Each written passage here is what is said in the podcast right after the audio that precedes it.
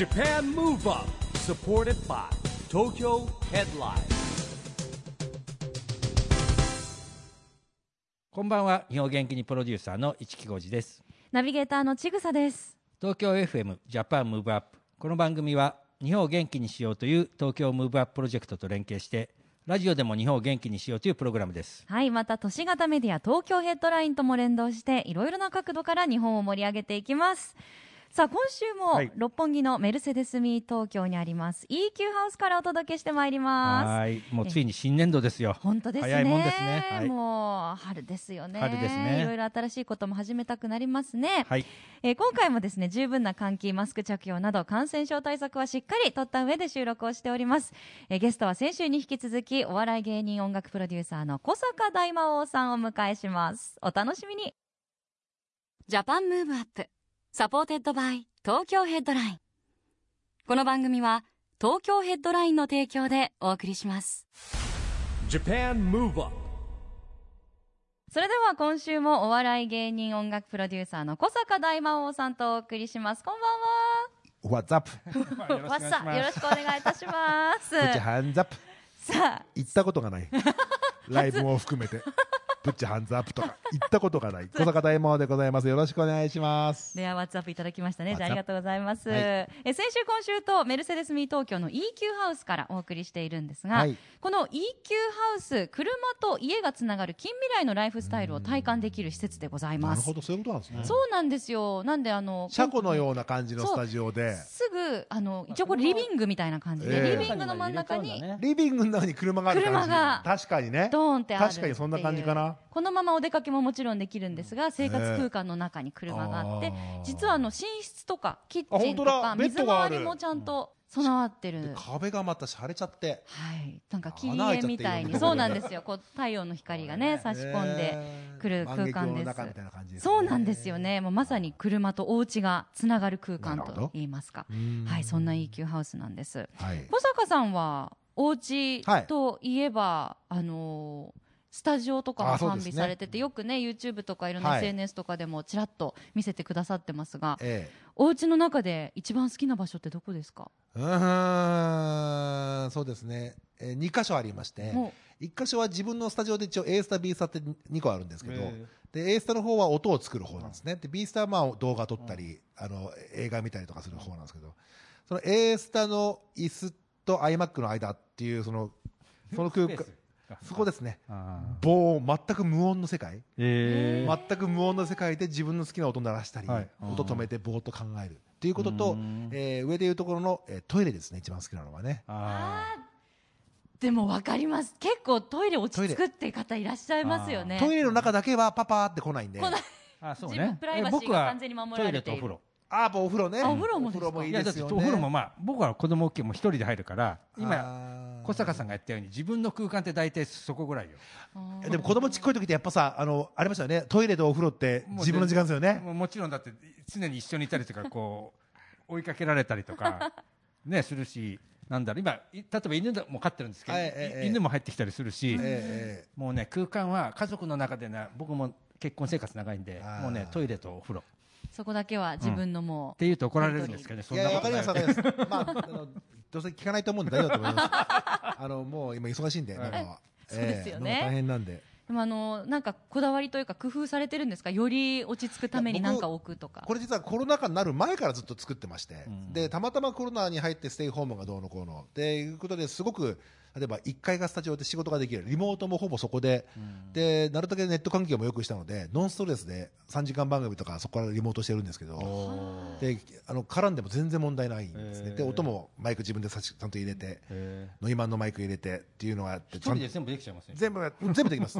で正直そこで全部やってます、あのクロマキーもあるんで、はい。そこで撮影して、へでで自分で編集してうん。その場から配信する。生配信も4日目できますし。うわはい。すごいそそれを作ったところにコロナ入っちゃって、意外とコロナでやったんですねって言われるのがちょっと違うんですけどみたいな。違うんだ。あの正直言うと海外の YouTuber とか全部その方向になってるんですよ。なるほど。ああの家をスタジオにして、はい。その中でやっていくっていうことにしていく方がさっきやったことを今配信できるんでそれがいちいちみんな集まってスタジオ借りてっていうのはできないのでなるほどね。そういう意味ではそこですね。安心するのは、ね、今配信系とかと SNS って鮮度がね命だったりしますもんね。そうですね。ところがね今もう何もできない家で。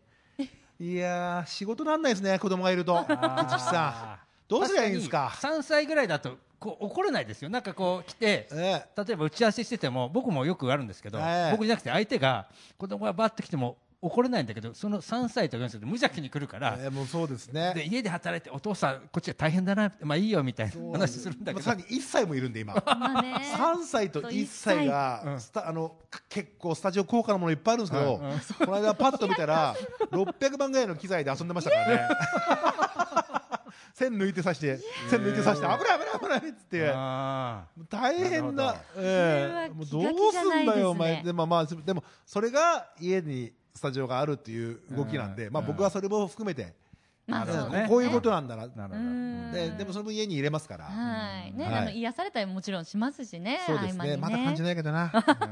もうちょっと大きくなって本当ですからかな、ね。子供可だ愛いってね、うん。2人いるとほら例えばこっちは効率的に面倒見ようと思うんだけど子供はそういうわけにいかないからいやもう。ねで予想外になんか我が我がですか一緒になんかねそのねトイレもなんか急に両方にされちゃったりしてどうしようみたいなねそうですね。あるんですよね。いやまあでもいいんです。あのここれをあのママだけやっぱやってきた世の中なんで今は。うん今ちょっと自分でもやってやっぱやってみてああなるほどこういう不具合があったんだなっていうのを分かれたのですごく良かったなと思います。確かにはい。さあそれではここでそんなお父さんとしても頑張っている小坂大魔王さん日本を元気にするリクエストを伺いたいなと思うんですが。はい、ちょっとこれもまた新しいリリース方法だなと思ってちょっと試しでやってみてるんですけど、うんはい。あのーえー、と海外の有名 DJ のスティーブ・アオキさんという方が、はい。え実はその今 NFT、まあ、いろいろ言われてますね、メタバースがどうだかこうだとか、まあ、インターネットの世界ですよ、インターネットの中である NFT っていうその中の、まあ、インターネットの中のオークションみたいなもんですね、そこで日本のあ当時8歳かな？のゾンビーズ・キーパー君っていうですね、まあ、男の子なんですけど、それをこのパパパって書いたドットの絵が何百万で売れまして、えそこからこの NFT の象徴のような感じになったこのゾンビーズキーパー君とこのママが実はちょっとうちの知り合いの知り合いでして、えまあ、オリエンタルラジオのあっちゃんのはい。奥さんが萌えちゃん、はい佃萌えちゃん。萌えちゃんと僕ラジオずっと一緒にやってて、ええ。その萌えちゃんのお友達だったんですよママが。だからそのままの流れでなんか海外と契約って話になっちゃって、あと海外のテレビからいっぱいオファー来るんでこれってし相談できるのってピコ太郎さんぐらいしかいないと思うんで、えーぜひともって言われてでピコ太郎さんのしょ教えてっつってお話が始まった。そこから始まったコラボの楽曲でして、まさに適任というか本当にすごいねピコ太郎さんが最先端ですねねええ。ご相談できたらお母さんも心強いですよお母さねんもきっと日本でも1位2位に詳しい方なんで、NFT に関しては、本も出しちゃうぐらいの人ななんかあの夏休みのなんか自由研究だったんですか？始まそりって。なんかそれから、うん、確かそんなんで本当にタラッタラッタラッと書いたんだ、うん。ででもねやっぱセンスがあるんでそれをスティーブ・アークさんが面白いっつって買っちゃったんですね、なるほどそこで急にブームになって盛り上がったっていうこのゾンビーズキーパー君のはい。描いた絵とうん。ピコ太郎さんの曲でん。PV ミュージックビデオの中に入っている曲これは初めて流すと思いますけど。ありがとうございます。はい。では聴いてください。ゾンビーズファミリー×ピコ太郎。ゾンビーズとピコ太郎です。Japan Move Up 曲は古坂大魔王さんからの日本を元気にするリクエストゾンビーズファミリー×ピコ太郎でゾンビーズとピコ太郎です。でした、はい。さあそして小坂さんはですね今年あ芸歴30周年おめでとうございます,、ございそしてピコ太郎さんは10周年ということで10周年なんですよ、ね、ダブルアニバーサリーなんですよね、あの前回お越しいただいた時もいろんなプロジェクトをやりますよっていうおはい。話を伺ったんですが、もうその中のいくつかのプロジェクトはすでに始動してますよね。そうですね。もちろんこのゾンビーズ君との、えー音源と、はい、あの3月末に発表したと思うんですが「あのいないいないバー」という、はい。あのはいはい。E テレの,、ええ。あのワンワンとうん。ウータンで、はるちゃん、うん。ここでの曲で「ぴょんぴょんアニマルパーティー」という曲を、えーピコ太郎さんが今回作りまして。なるほどね。作詞がピコ太郎、えー作曲がブラームスっていうですねえークラシックの、ブラームス？すごい。ブラームス、時代を超えたコラボですねこはい。ブラームスの曲を使って、へえーピコ太郎が「ぴょんぴょんアニマルパーティー」つまり PPAP ですね、おお本当だ。はい。これを出します。ほぼ毎日聴けます、これは E テレで。っていうのがあります。詳しくはピコ太郎のツイッター小坂大魔王のツイッター、えー、フェイスブック、えー、TikTok を見てくださいはい、そうなんだ、そうなんですよ、なんかあの2月くらいにね、こう世界の子供たちに届けようみたいなツイートが気になっそて、れはうーん今鋭意制作中でして。あそれはですーねまだまだこれから本当は4いろいろあるって月にローンチしたかったんですけど、うんうんえーコロナかかったりとか、うん。えーいろいろちょっと調べましてうーんちょっとね間に合ってないんですけど、まあ、5月6月ぐらいにはうん出すと思います、それでもはい。それピコ太郎なんですけど、うん。ピコ太郎ではありません。おーピコ太郎じゃないんです。か、はい、ピコ太郎のなんか家族が絡んできますね。何？なんか新しい。想像できないですね。ねえ。ーでも発表なんかこう嬉しい発表がいっぱい続くっていうのはぜひことうも見てください。未来が約これはもう束されてる感じで。はい、きっとライフワークになると思います。はーい。はあの小坂さんのはい方でも前回はラブスマイルプロジェクト1030の中でこうなんかお世話になった方に感謝したいっていうお話ありましたけどそれももう今順調に。そうです。この間やっとトンネルズののりさんとお話しして僕ら世代は、てか僕はトンネルズが神様なので。ああなるほど。僕は神様とこうして自分の YouTube でコラボできたってだけでもう,、もう死んでもいいかなもうそれぐらいですね。いやでもそんなレベルです。もうここに行ければもう十分かなっていうぐらい、うん。とんでもない夢だったので、うん。あのこれ周りがどう言おうとも僕にとっての神様はトンネルズなのでそことできたっていうこととやっぱりみ次は出る動画とかでスタッフとかとも喋るんですよ。うん。だから本当に今自分のやりたかったことややったことを素直にありがとうって言い言ってる暗夜最中なんで、うん。自分個人としてはとても今充実してるんですね、なるほどね。えーただやっぱり育児絡むと仕事に身が入らない。でもこそうだな。まあちょっと父さんとしてもうん。ね時間的な余裕とまあないですよあの ね時間が経つと子供ってやっぱすぐ大きくなっちゃうんですよ。それがねうんまだ分かんないんですよ。じゃあ僕はもうそれをもう実体験してるから、まあ、一番下が僕も二十歳になっちゃったあんでね、もうそうですか、はだ戻りたいなってきもうね過ぎてしまうとありますか？すごいねいい思い出。いやあっという間に大きくなっちゃいますから。僕はもう早く二十歳になると思ってるんですよ。え でも子供のねうちにしかこうできないこととか一緒にねやれないこと。ヘトヘトなんですよね。あとねこれはね絶対か子供って二十歳にないくつになっても子供だから本当ですか？意外と手のかかるもんですよ。本当ですか？終わるわけじゃないです終もんね。わらないです。ずっとね親はあ親子はの自由に動けていろんなことやった方のがいろいろ手がかかる。めんどくさい。でそんなことしたんだと。成長するといろんなことが起こるじゃないですか。広がってくるから。いい意味でのチャレンジもある含めてで言うとそうあの自我が出てくるんなるでほどね。親の言うこと聞いてるのは小さいだけですからね、はいはいはい。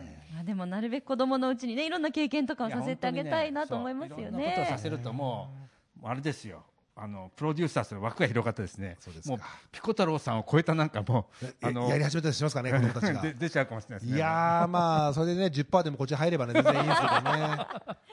えー。でも番組としてはあの市木さん、はい。子供たちにねいろんな経験をということであジャパンムーブアップでは子供未来国連開お催します。おいいですね。これ僕もなんか参加できないですか？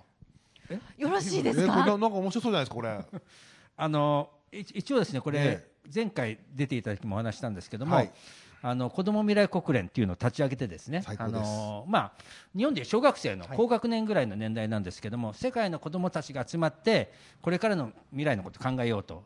であの SDGs も2030年っていうのは今の子どもたちが大人になる時代じゃないですか。あと10でこれはねいろんな大人のいろんな偉い国会議員の先生とかですね日本の SDGs の責任者って官房長官だったんで当時の加藤官房長官とも話してこれさお大人はいろんなことね経団連でいろいろあるけど子どもたちはうん。一体本当はどんな世界を望んでんだろうねってうん。いう話からであの発想から来たものなんですけどもあのまあ去年第1回をスタートして今年第2回やってねですねえ2025年の万博のテーマが SDGs になってるんでなこれでやるほことも決めてるんですよ。でまああのやりながらいろんなこと考えていくんで、まあ、ぜひあの小坂大魔王さんにもですねあの、まあ、この間あ前回たあの出演していただいた時にお話ししたんです、まあまあ、こちらではですねその時にも賛同アンバサダーになってもらったってもちろん勝手に組み込んでるんですけどはい。これどんどんどんどん進化させて、うん。一つはいろんな今さっきのねあの四季折々のはい。農業の話じゃないんですけどいろんな各地から子どもたちが参加したいっていう話が来ていてそれの世界版をですねこのうん子ども未来国連会議にしたいなと思ってて世界の子どもたちと日本の子どもたちが交流の場でそして小学生あ違う子どもたちが交流して意見を交わしそれを我々大人が発信をですねお手伝いしていくという形でスタートするんですね。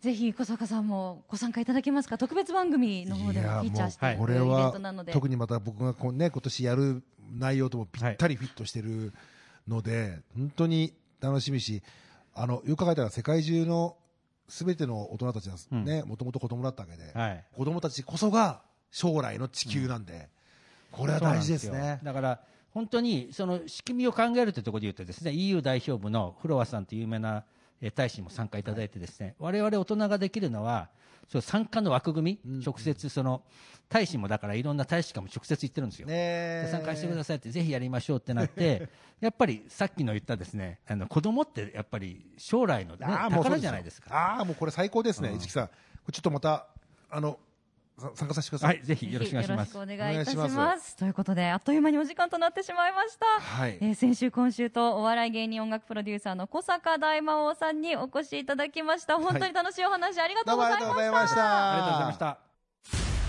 Japan Move Up, ここで東京ヘッドラインからのお知らせです東京ヘッドラインのウェブサイトではオリジナル記事が大幅に増加しています最近の人気記事はバズらナイトイヤー第22回。1周年目前ザ・ランページ浦川翔平と秘密会議。ゴンチャ初のトロプル食感。いちご杏仁アリサンミルクティーフローズンミルクティー。ゆずは24時第21回。おひさのおはおは。新コラムグローオブ東京のこそこそ話。第1回。東京タワーにオリジナルソング？その曲を歌うグループの正体とは？などがよく読まれていました。その他にもたくさんの記事が毎日更新されていますのでぜひ東京ヘッドラインウェブや SNS をチェックしてくださいね。Japan Move Up ということで先週今週と小坂大魔王さんとともにメルセデスミー東京の EQ ハウスからお送りしました、はね、小坂大魔王さんも新年度とともにいろんなプロジェクトね手掛けるみたいですよね。はい、うん。楽しみですよね、はい。そして子ども未来国連をフィーチャーしたジャパンムーブアップスピンオフ特別番組の方にも小坂さんご参加いただけるということでしたね、はいうん。こちらは東京 FM で4月の10日日曜日夜7時からオンエアになります。ぜひご期待ください。ジャパンムーブアップ今週はお別れのお時間ですが次回も元気のヒントたくさん見つけていきましょうはい、えー小坂大魔王さんとねピコ太郎さんも SDGs ピースコミュニケーションプロジェクトに、えー参加いただけることになりましてこれからもみんなで知恵を出し合って日本を元気にしていきたいと思います。ジャパンムーブアップお相手は市木浩二とちぐさでした。この後も東京 FM の番組でお楽しみください。それではまた来週。Japan Move Up supported by 東京ヘッドライン。この番組は東京ヘッドラインの提供でお送りしました